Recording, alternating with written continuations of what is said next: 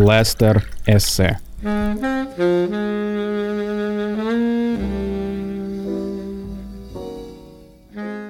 Рок-музыка с самого ее начала создавалась мужчинами, и поэтому уже в 60-х годах появились первые секс-символы и первые группы, которые сводили с ума всех девушек а, на Западе. Мы сейчас не говорим про Советский Союз, это уже отдельный совсем разговор. Ну а к 70-м, к 80-м годам образ подтянутого, накачанного рок-певца стал одним из главенствующих в всей структуре образов рок-музыки. О чем были песни первых рок-групп, ну и групп 70-х, 80-х. О любви, о девушке, как о сексуальном объекте, к которому стремится мужчина. Детка, я хочу провести с тобой ночь. Детка, ты такая потрясающая. Пойдем со мной. Подтекст этих песен понятен. И все группы 70-х, будь то The Who, Led Zeppelin или коллектив 80-х, как, например, Ван Хален или Бон Джови, они были проникнуты сексуальной энергией, и она действительным образом толкала их творчество вперед. Тут можно только поаплодировать Зигмунду Фрейду, потому что практически все то, что он писал в начале 20 века, и все то, что э, затем подвергалось так или иначе сомнениям и переосмыслению, оно вот прям со всей стереотипной составляющей в рок-музыке отразилось потом. Но что происходит сейчас в современном мире? Об этом мы поговорим в сегодняшнем выпуске подкаста в рамках августовских чтений. Мы поговорим с вами о десексуализации современной рок-музыки. Начать хотелось бы вообще с того, что такое асексуальность. То есть это те люди, которые не интересуются сексуальной жизнью, но при этом они могут вполне испытывать и платонические чувства, и состоять в отношениях с людьми. То есть это не подразумевает какого-то совершенного, абсолютного отказа от э, человеческого тепла, лишь от ее плотской составляющей. В процессах десексуализации исследователи видят несколько причин – Одна из них это то, что секс и все телесное в современном мире стал чрезвычайно доступным. И если мы говорим об обществе 19 века, средневекового, то там все было пронизано табу и системой запретов на ведение половой жизни и на проявление сексуальности. Ну а со временем, с падением вот этих э, законов, с изменением нравов, человеческая жизнь изменилась. И сейчас, по сути дела, нас наполняет мир, наполненный сексуализированной рекламой, фильмами и клипами, где перед нами предстают там чуть ли не обнаженные девушки, мужчины, и все это подается как нечто привычное и обыденное. Из-за информационного обилия и из-за того, что эти понятия а, вышли из э, табу, человек, собственно, и теряет интерес к подобным явлениям. И это уже не становится какой-то его самоцелью или же лаковым запретным плодом. Все доступно, все легко достижимо. Можно ли тогда задаться вопросом, что вот то самое либидо, та самая сексуальная энергия перестает быть движущей силой в творчестве современных музыкантов? Если мы обратимся к текстам современных российских групп, к названиям их песен, к названиям самих коллективов, то мы можем найти, что Зачастую их движущей силой как будто бы становится депрессия, отторжение, нежелание вступать в контакт с другими людьми или же невозможность истинных чувств и наслаждения от плотских утех. Потому в будущем стали возможны такие коллективы российские, например, как «Секса не будет», которые поют о неудачном опыте отношений и о саратовской тленности. Обратимся к некоторым отдельным текстам российских групп – Например, песня группы Увола «Ты, твоя тень». Я привык день ото дня, снится, что тьма забирает меня, оставшись один, я не боюсь. Искренний шаг, выбираю свой путь. Я привык день ото дня, снится, что тень забирает меня. Это типичная песня об одиночке, о человеке, который, казалось бы, не беспокоится о чувствах, не желает достичь какого-то запретного объекта любви, а просто замкнулся на себе и пребывает в, с одной стороны, гнетущем, а с другой стороны, э, в романтизированном одиночестве.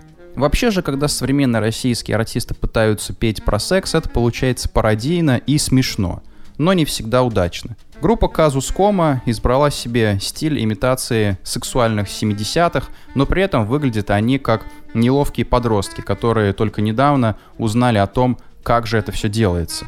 Вот пример из их творчества. Песня «Я хочу тебя сейчас». Нет времени больше спать, но я ложусь с тобой в кровать, я иду под шум машин, в твоем теле адреналин. Я хочу тебя сейчас, я хочу тебя сейчас. Секс здесь представлен как нечто механическое, сродни тому, как человек чистит зубы каждое утро или выбирает себе пачку чипсов на полке прилавков магазинов. Возьмем другой текст и другую группу. Коллектив «Щит», песня «Любовь». Я беру тебя за руку, полетели в космос, сука. Зачем нам нужна эта земля? Мне нужна ты, а тебе нужен я. А что нам нужно с тобой для счастья? Чипсов купить и пиво. Вокруг все уроды, и всех ненавижу. А ты у меня так красиво. Мы с тобой крутые чемпионы, а все остальные — ссаные гондоны. Цветы расцветают, и звери развятся, когда мы с тобой вдвоем. Отношения, описанные в этой песне, подпадают в систему рыночных отношений, современного неолиберализма, где все стало товаром и предметом обмена. С другой стороны, влюбленные герои здесь отрицают весь остальной мир вокруг. Они настолько увлечены собой, настолько увлечены потреблением, в том числе и плотским, что давно уже забыли о всем окружающем. Любовь в текстах современных исполнителей часто приобретает какой-то печальный налет, какой-то налет безысходности, что, с одной стороны, вроде бы нам должно намекать о романтической традиции, где любовь представала чем-то высоким, порой недостижимым и очень ранимым. Вот песня группы «Акульи слезы» «Забудь меня». «Забудь меня, не хватит сил запомнить то, что ты просил.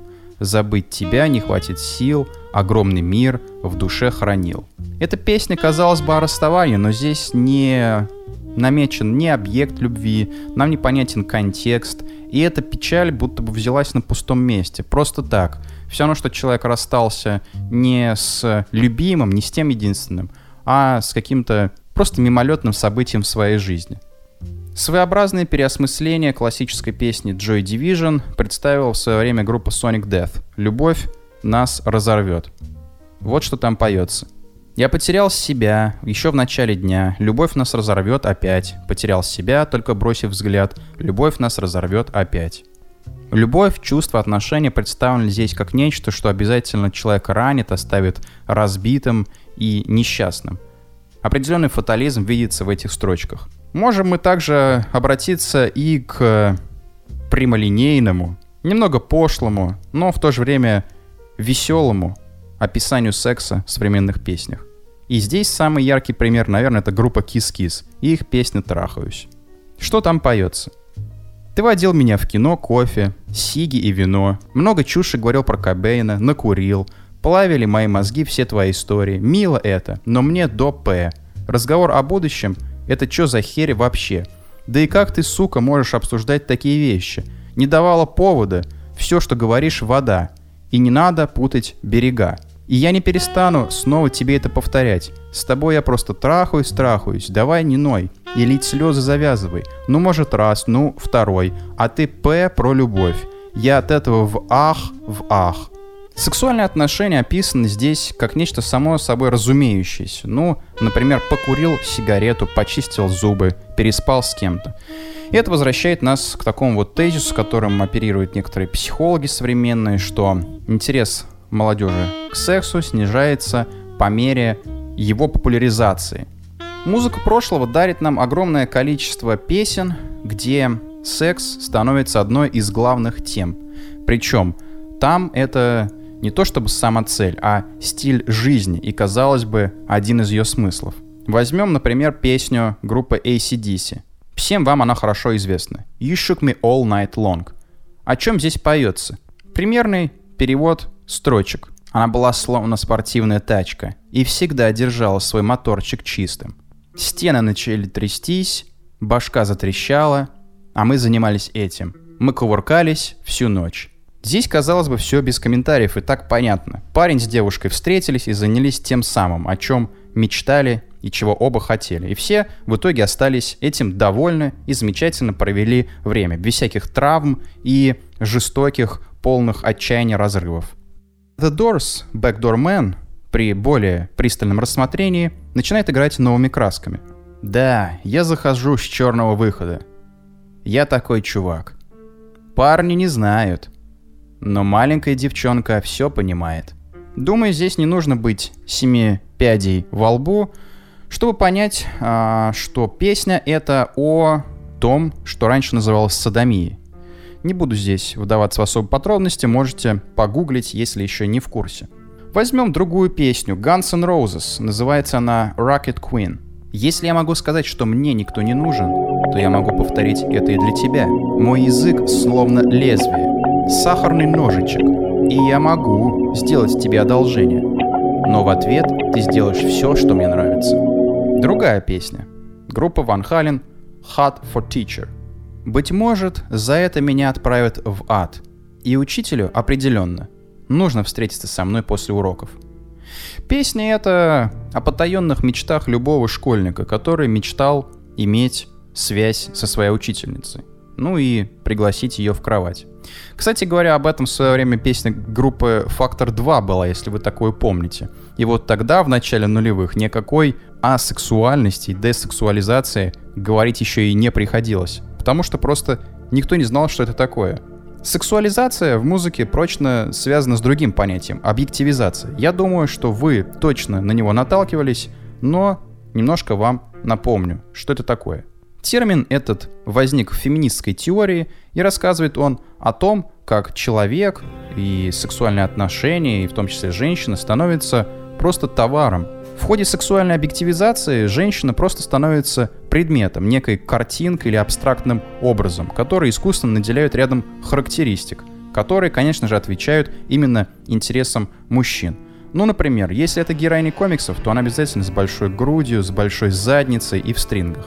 Ну а если это мужчина, то он просто качок. Просто хороший человек, сильный, умный и интересный.